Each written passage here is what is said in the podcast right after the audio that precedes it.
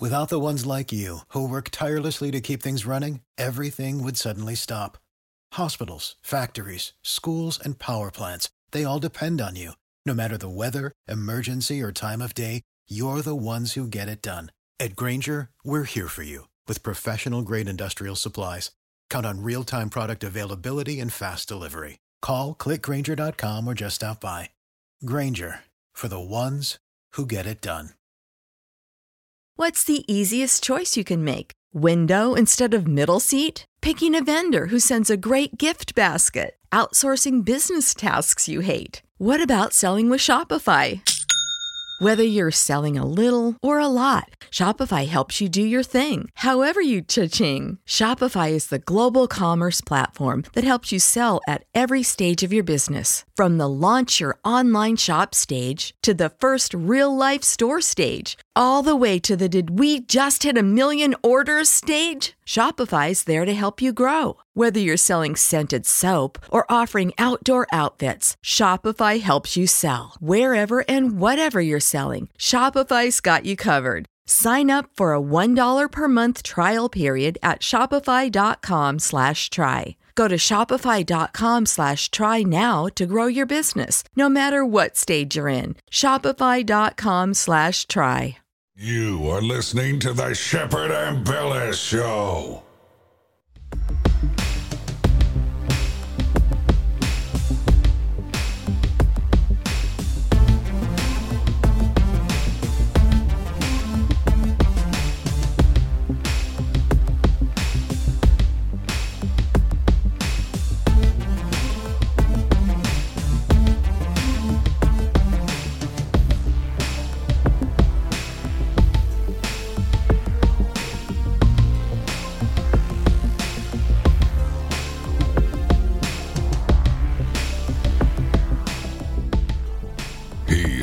To be one of the most fearless journalists in the world. He kicks ass and chews bubblegum at the same time. He is Shepard Ambellas.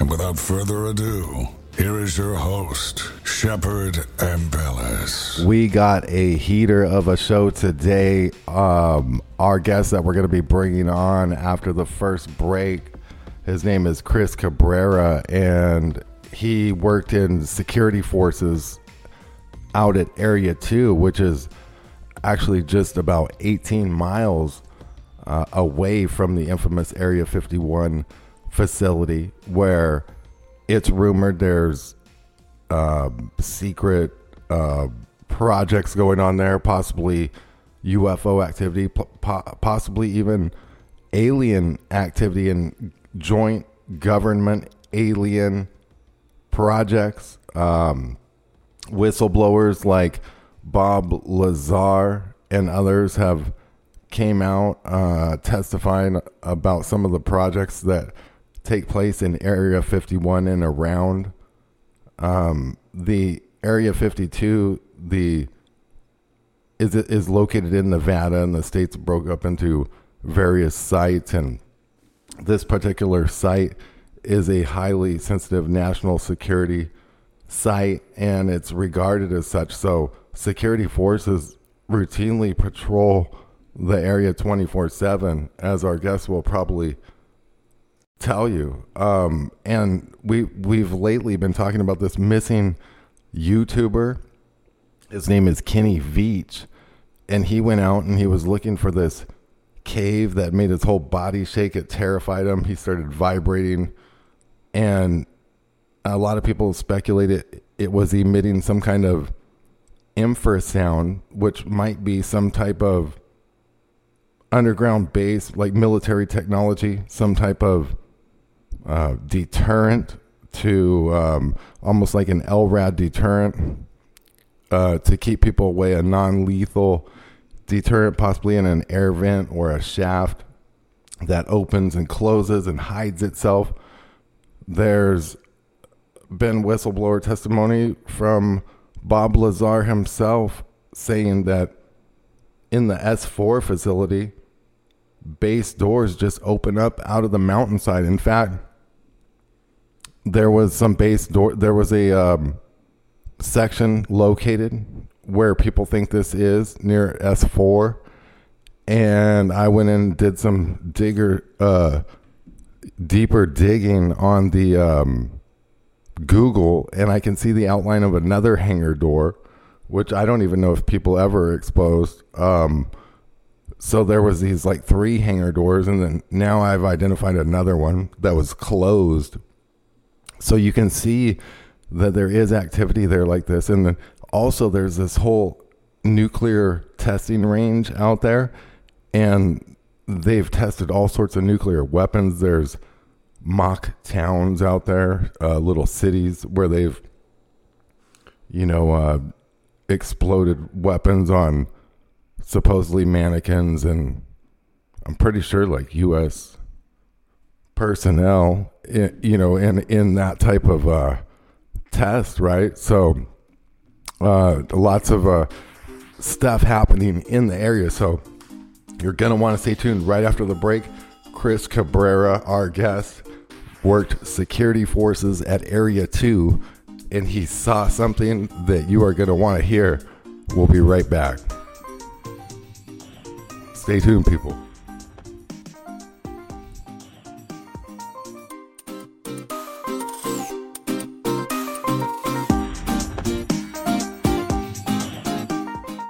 I'm in Your Vaccine is a book that chronicles a parent's journey to question vaccines. Rather than focusing on long, drawn out scientific arguments, the author focuses on the simple, common sense blunders and inconsistencies around the vaccine narrative.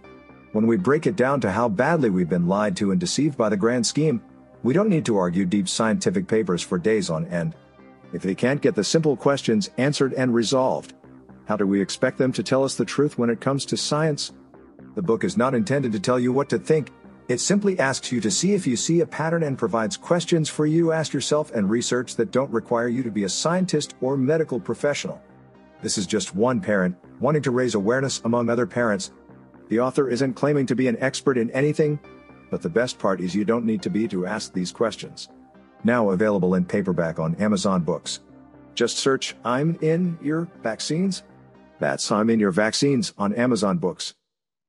DNA is not your destiny. Your genes don't have to be your fate. Did you know that every disease known to man has a gene or pathway attached and assigned to them? We can show you exactly which genes and pathways are involved with your health condition and build a suggested custom protocol based on strategic compounds found in nature, the master craftsman of molecule, in order to help reverse engineer your issue. No labs required, no guesswork involved. We've done our due diligence so you don't have to. Connect the dots, get to the root, reverse engineer. Visit dna-diligence.com. We hope you enjoy what you hear on Ambellas Talk Network and want to remind you to check the full schedule for live broadcast showtimes. The Shepard Ambellas Show broadcasts on weekdays, Monday through Friday, at 7 p.m. Eastern Time, 6 p.m. Central. Also, don't forget to catch the live broadcast of the Cole Report, Saturday mornings at 8 a.m. Eastern Time, 7 a.m. Central. Then on every Sunday at 6 p.m. Central, listen to Rained Out Rantcast on ATN.live. Also, remember, don't forget to click the pink button in the upper right corner and make a pledge. Anyone who pledges support of $50 or more will receive two of Shep's documentary film DVD videos, and his latest electronic beats album titled Gangstalker 2.0. All shows are rebroadcast and looped daily until the next live show. ATN.live, the Ambellas Talk Network. ATN. Dot. Live. Is your car or truck experiencing ED? That's right, engine dysfunction. Has your drive life become a disappointment? Perhaps you're losing performance, or your pedal is feeling a little sluggish or soft. Maybe you're not able to go as long or as far as you used to. If this sounds familiar, then you need this little purple pill. The GoWe Fuel Boosting Tablet could enhance your performance and give you back your drive life, helping you to go longer and faster and increase acceleration, and helping you enjoy a nice, smooth ride. We are still talking about driving, right? GoWe Fuel Tablets could not only save you money at the pump, but when you share the power of this pill and help others improve their drive life, you can earn money. Lots of money. So don't let ED ruin your drive life. Get Govi Fuel Boosting Tablets today. Visit gogastab.com.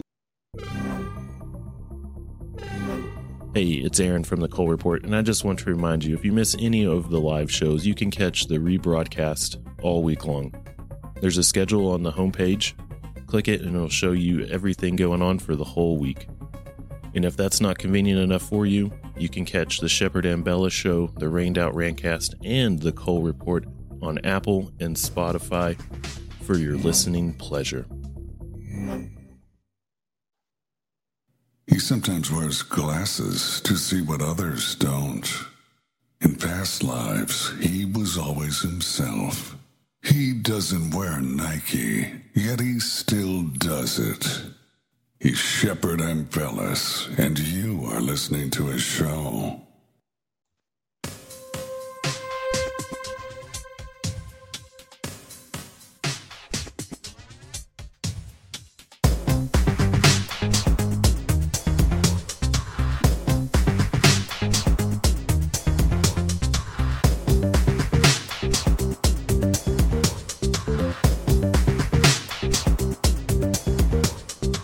Well, our guest for the duration of the show is a very brave individual. His name is Chris Cabrera. He was a former security forces member and also achieved the rank of senior airman. He worked out at the Nevada secret um, national security site known as Area 2. Chris, welcome to the show. What's up, my man? Thank you for having me. It's an honor. Oh, oh, likewise. And um, I mean, you, know, you're brave for coming out and talking about your encounter or your your experiences um, that you've had and whatnot. But I'm, you know, Bethany's with us. She's joining us as well. I'm gonna just turn over the floor to you, and why don't you just, um, you know, give us every last detail you can and just um, go with it. Tell us a little All right. a little bit about your background as well. All right, cool. Um, well, let me clarify something. Uh, I worked at Area 2, but my duty station was Nellis, which is connected. The only time that I worked at Creech was, uh, which is Indian Springs, was twice. So I wasn't like full time at Creech. So I don't want anybody to get Okay. any misunderstanding. So Right. that's one thing. Two, love you, brother, but I'm not brave for doing this. There's plenty of people that are doing this, and they're telling more detail than I am. So I appreciate you saying that. But I, I was just doing my job as a as a cop in the Air Force, and I just had some experiences while I was there. So I appreciate you for that. Um, so where do you want to begin? I mean, it doesn't matter. To Uh. Why don't you just uh, take first- us take us on uh, maybe like a um, however you want to lay it out, man. Just a real detailed, you know, breakdown. Uh, give us all the all the detail, man. Okay, so um, I enlisted in '98, early '98. Went through tech school, went through basic and then tech school because in the Air Force, that's what you do. You go through your basic and then your tech schools for the job that you're gonna do.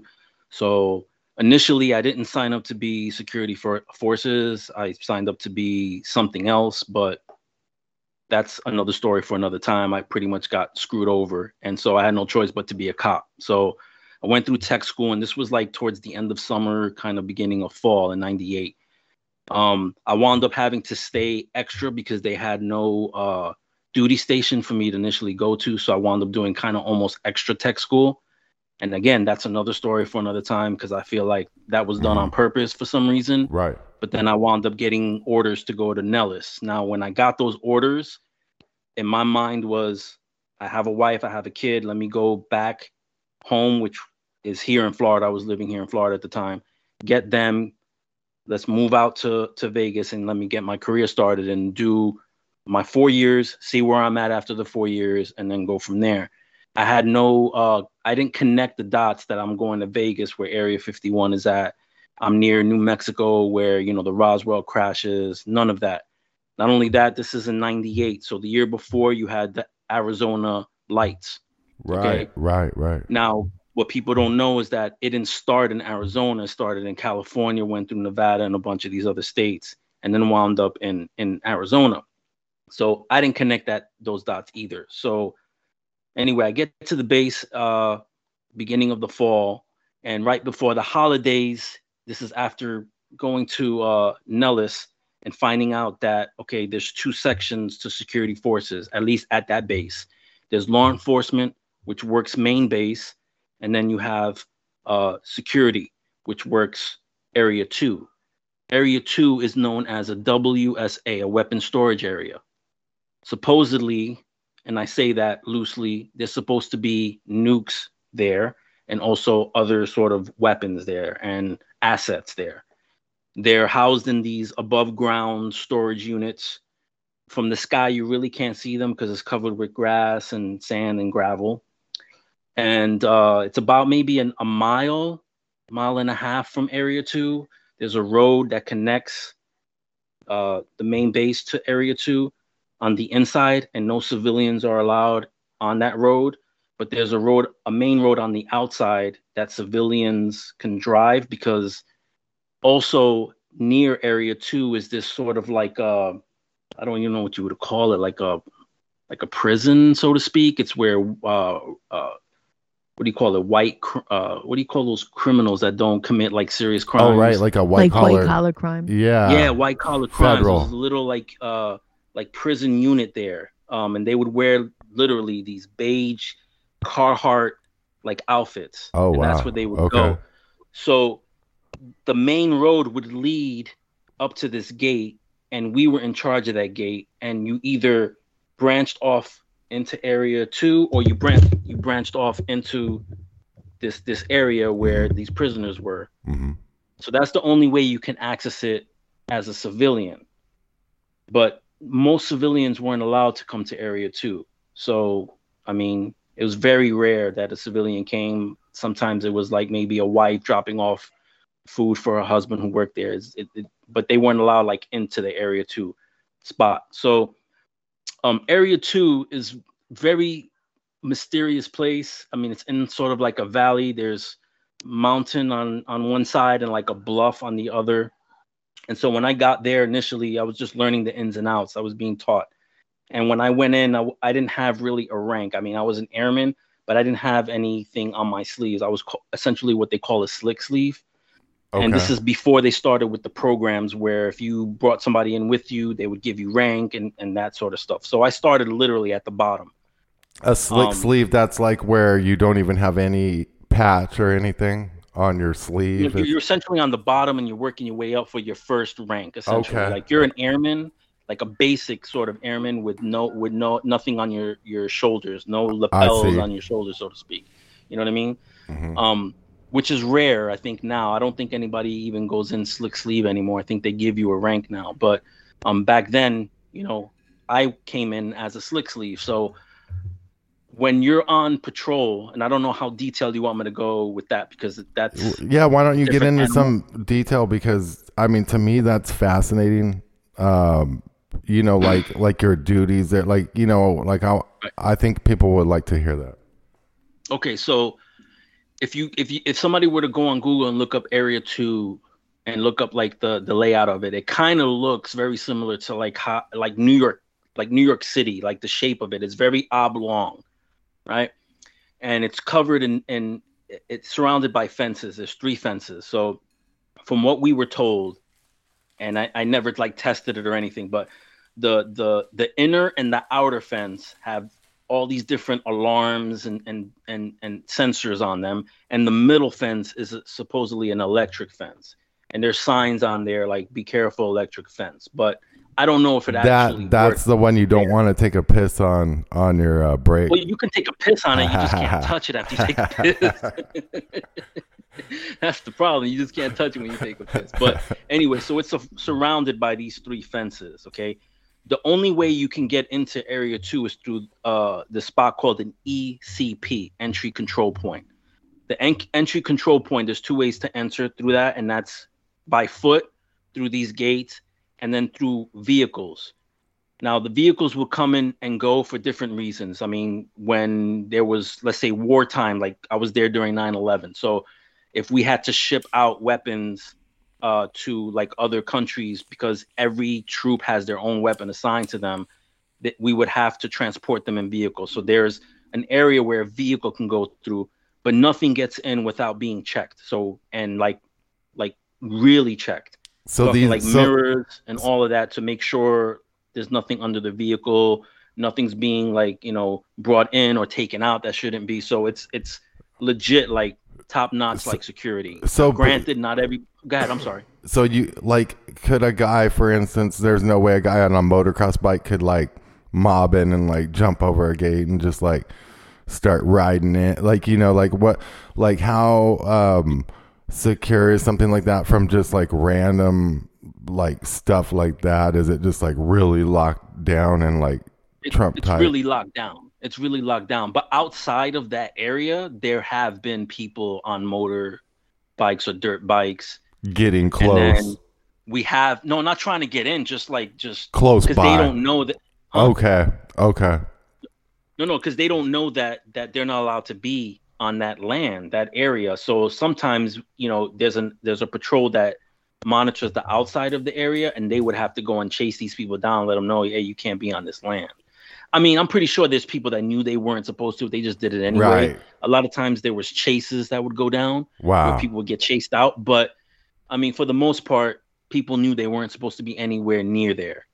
Um, but as far as somebody jumping over a fence to get in, no, that that wouldn't have happened. And as much as any job has people that don't like doing their job, like people valued their life. So if anybody jumped over that fence, they were gonna get killed like instantly. It, it, it was no joke. You know, we knew what our mission was. So That- even if we didn't want to like be there, we knew like That's what I was- anybody that comes. I was going to ask you too, like that. You know, there's uh, of course they have that main Area 51 entrance that everyone knows about, and it's kind of, I'm sure it's somewhat staged up. Like they probably expect some random, like there was some uh, biker guys that like kind of put their uh, camera on the other side of the gate, and they're like, "Look, I crossed it." You know, um, is Right. our order like you know? say you know do you size up a guy like that and say look this is just some fucking idiot like you know we're just gonna go have a talk with him or like does you know could something like that be a serious threat and do you just like shoot someone like that like you know what are you instructed to do if there's a civilian inside of the area and we're not told and we know they're not even really supposed to be there but just for whatever reason we're told they're supposed to be there we probably won't shoot them we'll ask them questions but straight up anybody that's inside the area that's not supposed to be there is dying damn Like, I just, I mean, that's just what we're told. You wouldn't, Right. There's no fucking, I, hate- you know, excuse the expression. There's no fucking around. Like, we don't want somebody stealing, let's say, a nuke or a weapon and detonating it somewhere because you have family out there. I have family, Mm-hmm. so on and so forth. So even though, like I said, there's people that probably don't, didn't want to be there, hated their job. They knew the mission. You know, they knew what was at stake. So there's no questions. It's just kill. You know, outside of it, it's a different story. We've had an incident where like munitions, which is another like branch or another like department, they sometimes would do exercises like training exercises, but mm-hmm. they, you know, around the area, but they would have to let us know. So there was a time where they did an exercise, didn't let us know, and over the radio, somebody said, "Hey, there's some armed men outside the area." So those dudes almost got killed, you know, and they didn't, but I can guarantee you a lot of them lost rank, probably got kicked out of the military because that's serious. now talking um about loss of life. I don't know how much you can talk about stuff like this, but do you, you know, I was talking about the M cave um, and the Kenny Veach thing, and people think that that cave was protected with infrasound, and also you got like dogmen, and they're seen around military bases a lot of times, and um, they supposedly have an infrasound. Did you know of any um, like unconventional methods of deterrent, like um, entry denial systems like that, or like LRAD? No, I, I didn't hear about any like special weapons, nothing like that. Um, but like, But they was probably wouldn't tell you about stuff like that, right? Anyways, they would probably just let people operate. Were you got? Did you guys get free range and could go anywhere, or were you like pretty like controlled to certain areas that you would patrol? Okay, so when you start as a security forces member, or even even law enforcement, because law enforcement, again, like I told you, is attached to main base, and the flight line is attached to main base as well. So if you work law enforcement, you're working either flight line or you're doing law enforcement duties, and that's anything from you know guarding the the entry to to Nellis at the gate. You're doing patrols. You're stopping whatever speeders, drunk drivers, whatever, or you're working the flight line to make sure that nobody uh, comes on the flight line, right? Because you have assets that are like millions of dollars, these jets.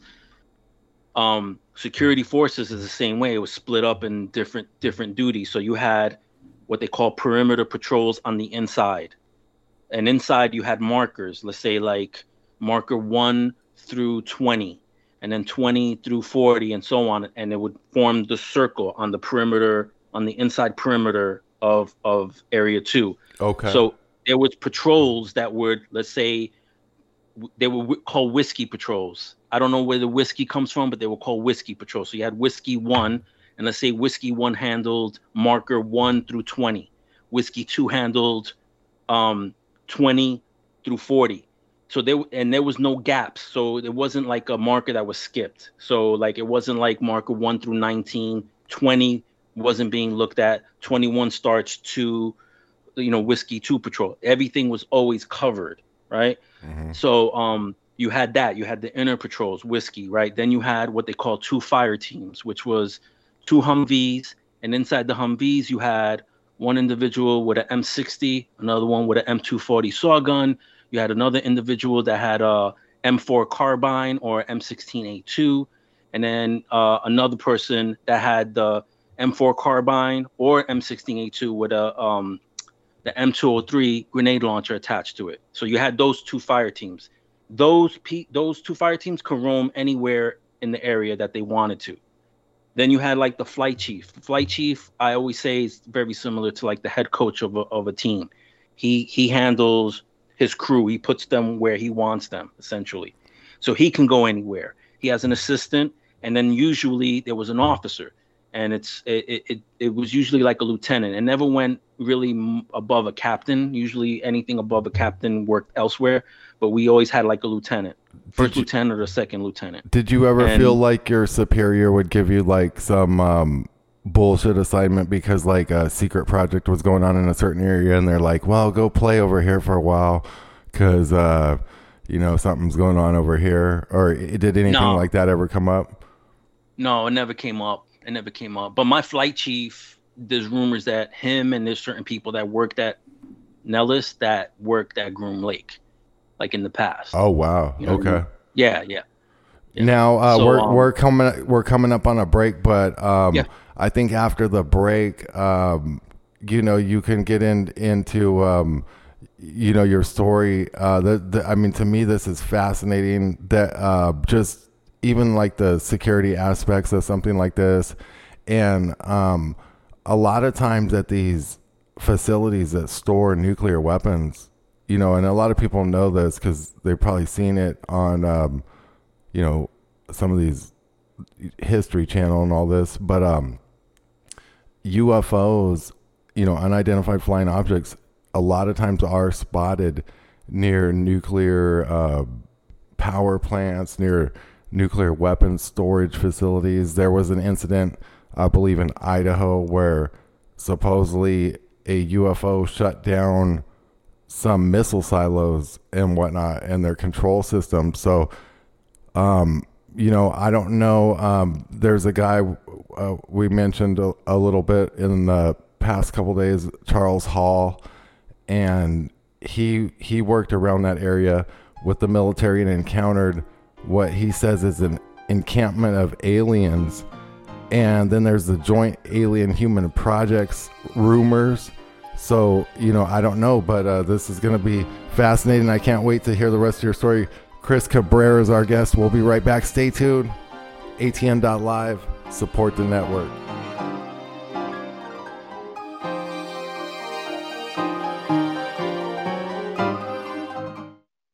Nationwide gas prices have reached an all time record high, and there's a lot of us that are feeling the squeeze. We can help alleviate those pains at the pump through a revolutionary fifth generation Nobel Prize fuel catalyst, now available to the public. Boost by Govee increases miles per gallon by an average of 20%, allowing you to go further, lessening how many times you need to fuel up. That's money in the bank. Just pop this little purple pill into your tank and get big gas savings. Professional truck drivers can also experience massive savings because it can also be used in diesel engines and decreases the amount of diesel exhaust fluid that's required. This unparalleled purple pill also increases octane levels by 5 points, which allows regular fuel to act like premium and is safe with over 650 million miles tested without damaging a single vehicle. It's time to free up your budget and increase your bottom line today. Visit gogastab.com. That's G O G A S T A B.com.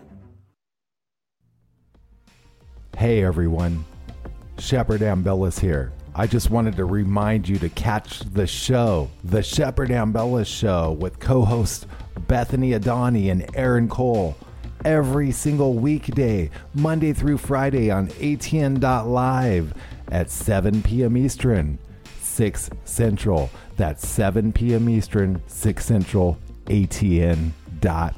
Be there. We hope you enjoy what you hear on Ambellas Talk Network and want to remind you to check the full schedule for live broadcast showtimes.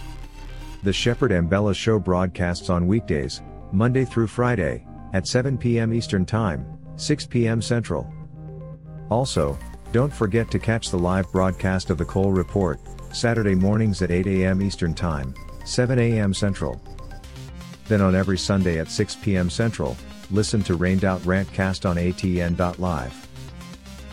Also, remember, don't forget to click the pink button in the upper right corner and make a pledge. Anyone who pledges support of $50 or more will receive two of Shep's documentary film DVD videos, and his latest electronic beats album titled Gangstalker 2.0. All shows are rebroadcast and looped daily until the next live show.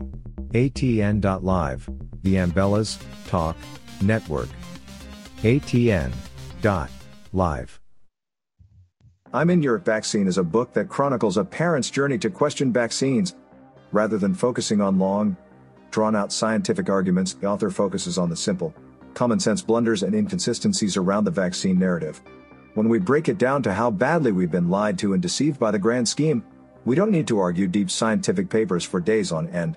If they can't get the simple questions answered and resolved, how do we expect them to tell us the truth when it comes to science? The book is not intended to tell you what to think.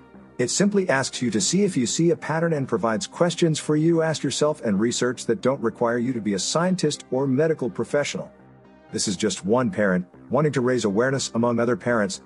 The author isn't claiming to be an expert in anything, but the best part is you don't need to be to ask these questions. Now available in paperback on Amazon Books. Just search I'm in your vaccines. That's I'm in your vaccines on Amazon Books. DNA is not your destiny. Your genes don't have to be your fate. Did you know that every disease known to man is a gene or pathway attached and assigned to them? We can show you exactly which genes and pathways are involved with your health condition and build a suggested custom protocol based on strategic compounds found in nature, the master craftsman of molecule, in order to help reverse engineer your issue. No labs required, no guesswork involved. We've done our due diligence so you don't have to. Connect the dots, get to the root, reverse engineer. Visit dna-diligence.com. He always skips the first date simply because he can. He once attended a Bilderberg meeting with a camera. His two cents are worth millions. He is Shepard Ambellas, and you are listening to his show.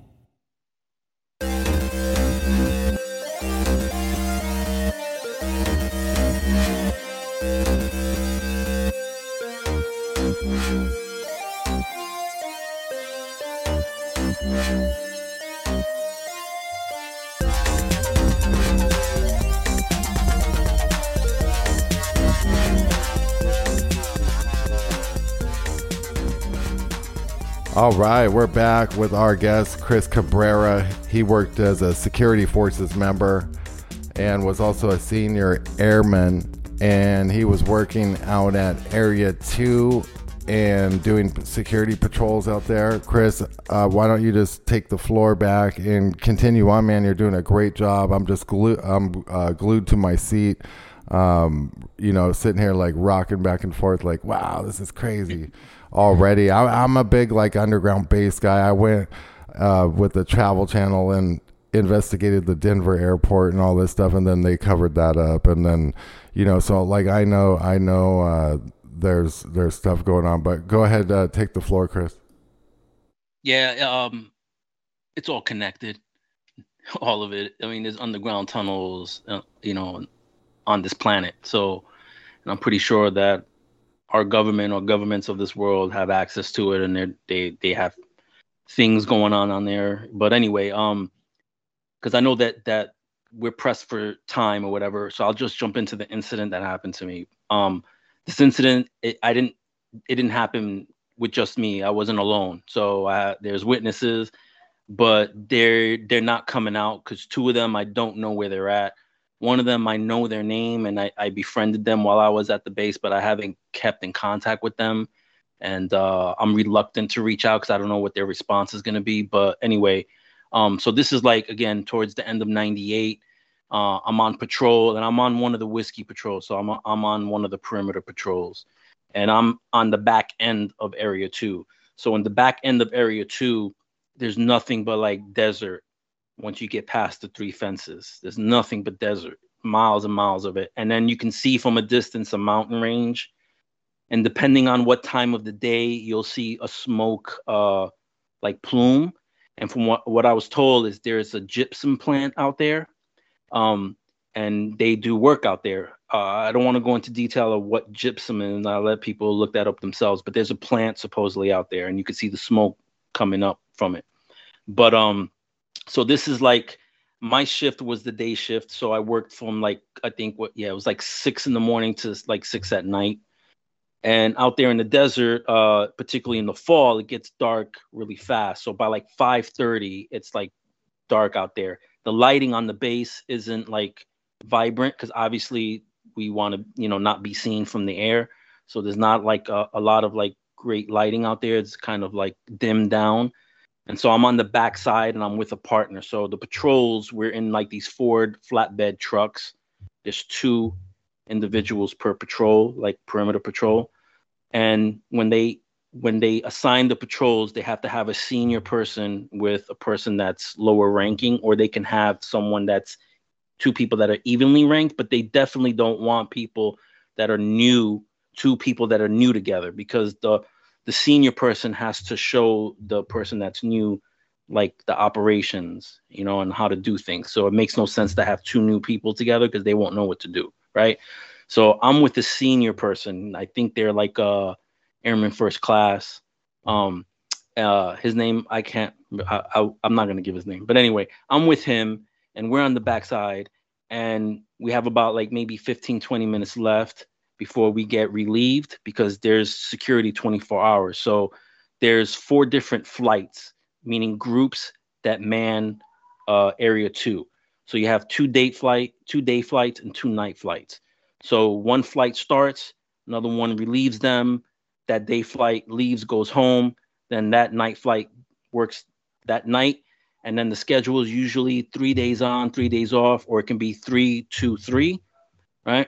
So I'm on the backside with this guy. We we're we're on the radio and we're talking to another patrol, and we decide to meet them at the marker where it we overlap. So we meet them there. We get out of the truck and we just start talking shit. I mean, it's it is what it is, you know. Um, we have like 15 minutes left, and next thing you know, we see a series of these lights in a triangular pattern. So it stop it starts at the top apex, then the bottom left, and then the bottom right, and it does it like three times in a matter of like like three or four seconds, right? I notice because at nighttime there's nothing but a blanket of stars and you can tell where the stars sort of like stop because you there's so many of them you can see the outline of the mountain blocking the stars. Okay. But we're up. We're not looking out in the desert. We're looking up and behind the where these lights were was this black mass now i couldn't see edges even though i was trying to look for them and this thing didn't stay there long, it either like flew off or it just kind of cloaked itself because it just like disappeared. But it was like this dark black mass that was blocking out stars. So we're there Wow. literally for like five seconds. Nobody's talking. There's there's four of us there. So it's the me and my partner, and then the two other guys from the other patrol. And then one of them decides to say, "Should we call it in?" So out of all four of us, the guy that I was with was the senior of of the group. So he's like, "Yeah, we have to. It's it's our job." So he called it in. Now, now, then- um, oh, uh, before yeah. you before you get into the call and everything, what um, you know, assuming this thing was all one ship and it was cloaking itself and whatnot, um, what size and range was this thing at? Like, can you try to estimate some of the details? I I can't tell you like how high it was off the ground. I'm not really like good with that, like estimating how high it was. Do- I mean, was it seemed- like was it like um jetliner height or was it like helicopter height? Like lo- like you Like- know, if I had to, yeah, like helicopter height, like probably the the mountain that's next to us, it was probably as high as that, which isn't like super high, and the lights were super bright to the point where it lit up like it lit us up and the whole area up like it was like daytime. oh wow. Yeah, so Now, and- now, did you see where? Did you see the lights were of any particular color? they they started off like super bright, like white, but then when they dimmed, they were like more amberish, Wow. like an amber type color. now, And then, um, like go did did the lights um look like little like pin lights, like airplane lights, or were they d- a different type of light, like a lot bigger? Have you have you ever seen the um what are those uh lights called? Uh I think from Sweden or something. Um there was a f- uh, a flap of triangular craft. They oh, oh, like the that, TR three Bs. The- yeah, like like what would be considered a TR3B light. And uh I talked to you about Steve Barone. I don't want to go forward, but he has footage of of this triangle flying over Vegas, and I contacted him because those lights were very similar to the lights that I saw. So, So- I'm thinking that you know you might have saw like a TR3B. You know, just off the top of my head, that would be my best guess. But um, this is really fascinating. Um, could you estimate any type of size? Did you get a feel that it was rather large and and somewhat far away, or you know, like w- what do you think? No, I thought it, it was close, and it was large because it blacked out like a bunch of stars. Right, Like, like I said, right. it, it blank stars blanket the sky. And Right. The only thing that that that creates outlines are mountains or something. This like What what like if completely you hold black. your uh, hand out all the way in front of you at an arm's length, would you say it's like would be a swath bigger than your hand, or or like is that size or something? no, it was bigger than my. It would be bigger than my Wow. hand. Okay. But I have a small hand, so I don't know. You know what I mean? I'm not. I have a small hand, but I'm like saying like compared to a football field, like how how what was the size compared to like a football? probably half a football field. Wow. If I, Okay. if I had to give Pretty it, big. you know, a a, a, a guess, it was like Mm-hmm. half a football field, but it wasn't there for long. Wow. but it was n- there. now- you know what I mean? And I don't know if it was attached. Now, so you guys, uh, do you think? Do you, now looking back on it, do you think that because you were at a shift change, that was some kind of plan for them to fly at that time, or anything like that, or do you think it was just random? Um, I've been asked that question before, and it so it's possible. I mean, knowing what the government Right. does, you know what I mean. Um, you you have to also understand that uh, Indian Springs, right, Creech was where they tested UAVs, those white UAVs, Okay. you know, and a lot of those were mistaken for UFOs. So Now, I'm just saying, like, I'm al- not saying that also, was UAV, but uh, I wouldn't be surprised. I think Art Bell something. Art Bell lived there and broadcast from Indian Springs, I believe, which I think is a little bit strange too. But um, you know, so we're we're gonna take a break and we'll be right back with Chris Cabrera, and then you can tell us about that call that that y'all made.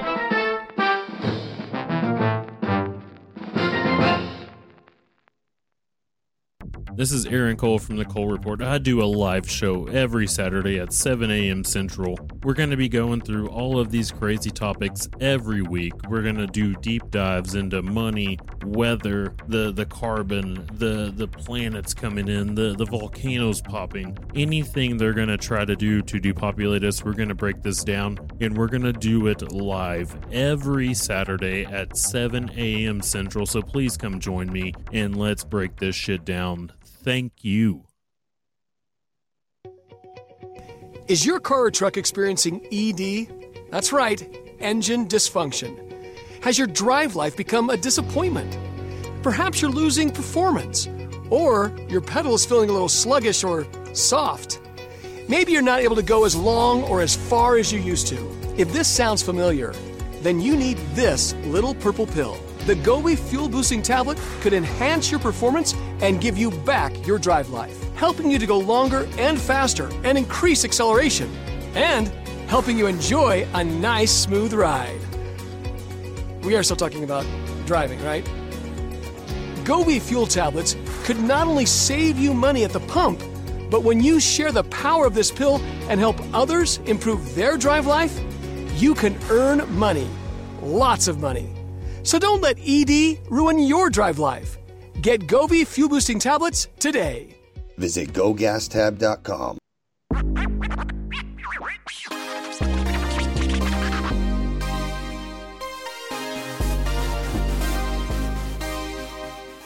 ATN.live, the Ambellas Talk network is beyond news talk, it's cutting edge talk, 24 7 365.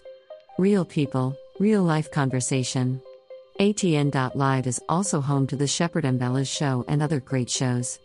The website is simple to use, and the sound quality is phenomenal. We stream in 194K audio and have a backup 64K stream for folks who don't have much internet bandwidth. Remember, don't forget, go to atn.live now. And for those who pledge $50 or more, you will receive free merchandise from Shepard Ambellas. His two films on DVD video and his latest electronic beats album, so show some love. ATN.live, the Ambellas Talk Network, ATN.live. I'm in Your Vaccine is a book that chronicles a parent's journey to question vaccines. Rather than focusing on long, drawn out scientific arguments, the author focuses on the simple, common sense blunders and inconsistencies around the vaccine narrative. When we break it down to how badly we've been lied to and deceived by the grand scheme, we don't need to argue deep scientific papers for days on end. If they can't get the simple questions answered and resolved, how do we expect them to tell us the truth when it comes to science? The book is not intended to tell you what to think, it simply asks you to see if you see a pattern and provides questions for you to ask yourself and research that don't require you to be a scientist or medical professional. This is just one parent wanting to raise awareness among other parents. The author isn't claiming to be an expert in anything, but the best part is you don't need to be to ask these questions. Now available in paperback on Amazon Books. Just search I'm in your vaccines. That's I'm in your vaccines on Amazon Books. DNA is not your destiny. Your genes don't have to be your fate. Did you know that every disease known to man has a gene or pathway attached and assigned to them? We can show you exactly which genes and pathways are involved with your health condition and build a suggested custom protocol based on strategic compounds found in nature, the master craftsman of molecule, in order to help reverse engineer your issue. No labs required, no guesswork involved. We've done our due diligence so you don't have to. Connect the dots, get to the root, reverse engineer. Visit dna-diligence.com. On the edge of your seat, stop biting your nails. Sit back, strap in, and enjoy the ride. You're listening to the Shepard Ambellas Show.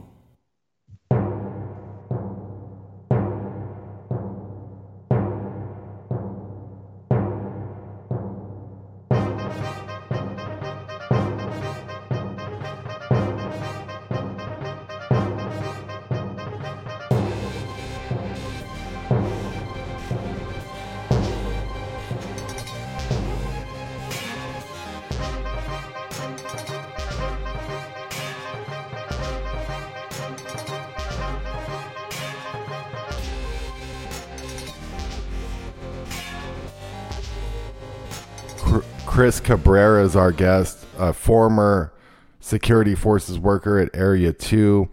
Uh, saw a probably a triangular shaped craft. It was blocking out the sky. There was lights in a triangular formation. Could be like a TR3B um, I guess your superior decided to uh, call it in, which I think was like a mistake because like I would have just been like, I don't know, guys. but like, so what? So like, he calls this thing in. Like, how do you call something like that in? Like, what what goes on in that process?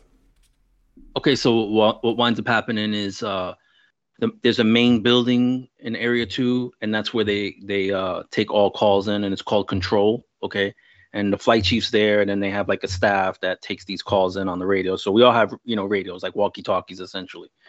And so he calls it in and says that there is we we spotted lights out in the desert, you know, and he gives the area that we're at, like the the coordinates or whatnot. So uh, control they don't understand what we're saying or what he's saying, so they ask to repeat. So he repeats it. Then the flight chief takes over the communication. So he's like, "Don't move, I'm coming out there." So the flight chief comes out, his assistant, the officer comes out, they start asking us what we what we saw. We we start talking about it. Then they they okay, so this is like supposed to be shift change. They freeze the shift change, which rarely happens. Now now they, do they you do you yeah. do you think that um the the people that came out already were aware of an operation out there or had spotted like this if it's an alien craft like an alien craft or something and because um you know why did they decide to come out? Is that just typical protocol or or are they like trying to put like a handle on this?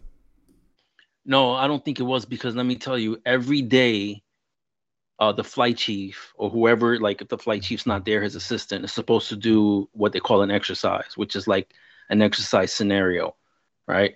And they can do the exercise anywhere in area two so if, i feel like if they knew that something like that was going to happen, they would have done an exercise on the other side of Area Two where we wouldn't. right. Okay. Now, do you think that um it wasn't on their behalf, but like say it was like an alien craft? Um, do you think they were aware of something and that's why they wanted to come out and get detail, or is that just protocol? Well, the flight chief, knowing that the flight chief has a background working at Groom Lake, I would think that when we call that in, he knew that something was up Plus, when I first started, I kind of bonded with the flight chief because I felt like he knew that, you know what I mean? I was a good worker, you know what I mean? Like I, I had a family already. I wasn't trying to fuck around, you know? Yeah. So so he knew that it was probably serious. So when he went out with that group, they they talked to us about it and then they formed their own little like sort of team and with the uh outer uh the patrol that that mans the outside. There, it's called um, Oscar Patrol. They're on the outside. They all went out there to do like a quick sweep. And from what I understand, they didn't find any tire tracks out there. Like there was nothing out there that showed that there was someone, let's say, shining a spotlight or anything. We didn't hear anything like whatever this was didn't make a sound so it wasn't like there was people with dirt bikes out there so once that was done and they decided to unfreeze the shift change, they told us not to go anywhere and report to the flight chief's office. So all four of us turning our weapons, we go to the flight chief's office, and then we had to fill out a memo, a memo like or like a witness statement outside of uh, his office. So we're all filling it out, and one by one, he's calling us all in. Now I don't know what the other guys are saying, what story they're telling, but I would imagine it's the same because we all saw the same thing. But then at the end, he called us all in, took out all of our witness statements, and he told us it never happened. You know, don't talk about it. And essentially, I, I don't want to. I've said in the past. Did they debrief like you guys as a really team or separately? Like, uh, you know, were you all he together and they're like one by one? Okay. But then at the end, once we were done with our witness statement, he pulled us all together okay. and told us together that it never happened. Do you uh like, did, what was your vibe of like when you look back on this and I, I'll let you continue so you can get as much information out as possible on this show and then we'll probably have to do a part two but um did, like from your vibe do you think he is aware of alien encampments or alien activity in the area and that he's was really honed in on that? Or was there any kind of weird vibe that you got from him or um, anything like that I got the at first I was pissed because I'm like, I, you know, I felt in my mind we're doing our jobs, we had to call it in. Like I, I understand the thought of like not even fucking with it and calling it in and just Right. keeping it to ourselves, but if somebody else in another part of the area saw those lights too, They would be like, you guys are failures if you didn't Right. call it in. So, Right. And then that's, you know, we're not doing our jobs, then we don't belong there. Then you're talking about dishonorably, possibly getting dishonorably discharged. You know what I mean? So right. We So had you- to call it. you did the right I thing, felt- yeah. I was pissed. And then I felt like maybe there was some sort of fear and kind of an annoyance that that happened because now he has to deal with that.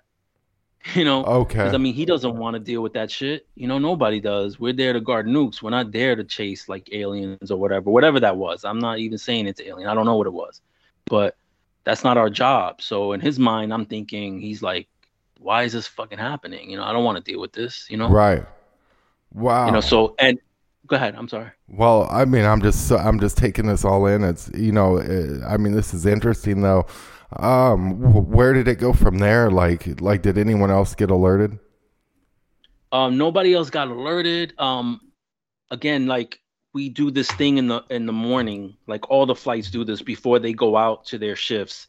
They gather in this one room where the armory's at, and the armory's where you get your weapons and your equipment. Right. But we gather in the morning. So the next Mm-hmm. morning, when we were gathering, the flight chief again reiterated that nobody saw anything, not to talk about the incident, because obviously, if you're freezing shift change, the other troops are going to wonder why, what's going on, and people Right. are going to start to talk.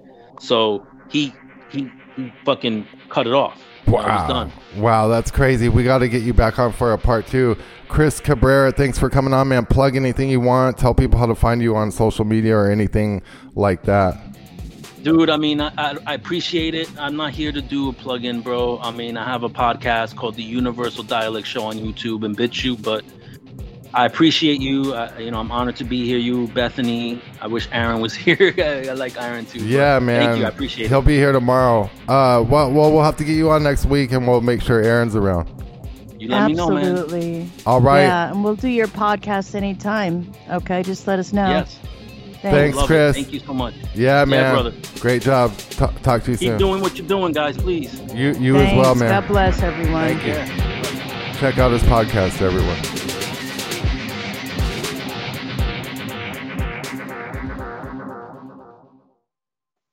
I'm in Your Vaccine is a book that chronicles a parent's journey to question vaccines.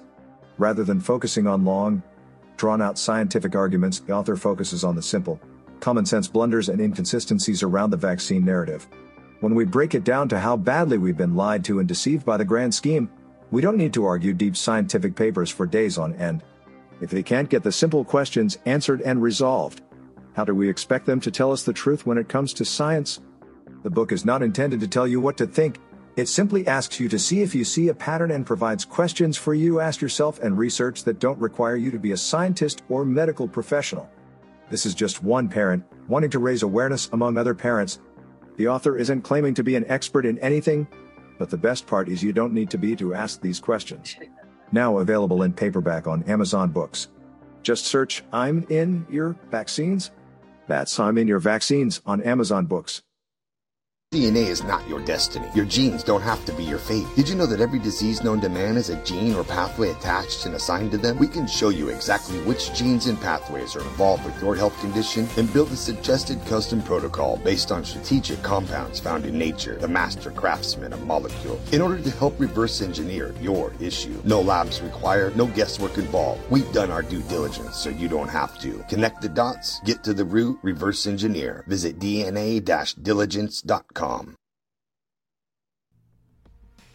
Hey everyone, Shepard Ambellas here. I just wanted to remind you to catch the show, The Shepard Ambellas Show, with co host Bethany Adani and Aaron Cole, every single weekday, Monday through Friday on ATN.live at 7 p.m. Eastern, 6 Central. That's 7 p.m. Eastern, 6 Central, ATN.live. Be there. We hope you enjoy what you hear on Ambellas Talk Network and want to remind you to check the full schedule for live broadcast showtimes. The Shepard Ambellas Show broadcasts on weekdays, Monday through Friday, at 7 p.m. Eastern Time, 6 p.m. Central. Also, don't forget to catch the live broadcast of the Cole Report, Saturday mornings at 8 a.m. Eastern Time, 7 a.m. Central.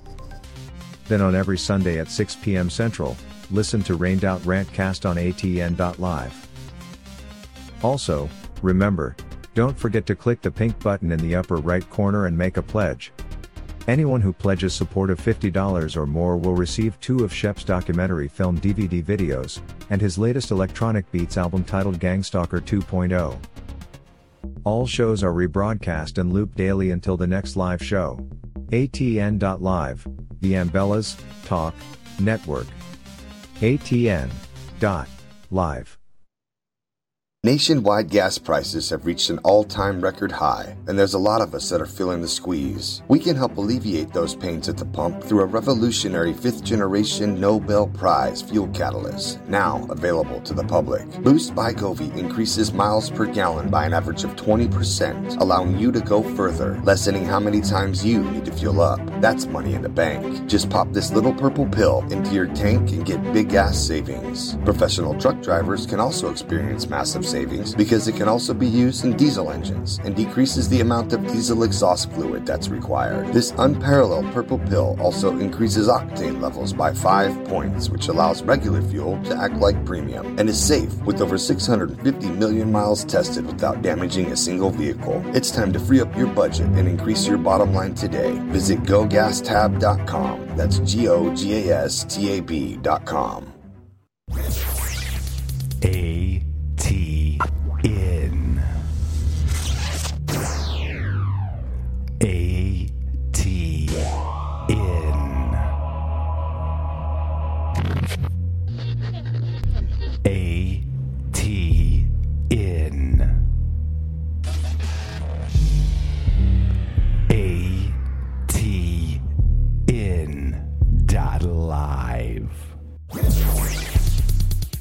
know how to book flights and hotels. All you're missing is a tool to plan the travel experiences you'll have once you arrive. That's why you need Viator. Book guided tours, excursions, and more in one place. There are over 300,000 travel experiences to choose from, so you can find something for everyone. And Viator offers free cancellation and 24 7 customer support for worry free travel. Download the Viator app now and use code Viator10 for 10% off your first booking in the app. Find travel experiences for you. Do more with Viator.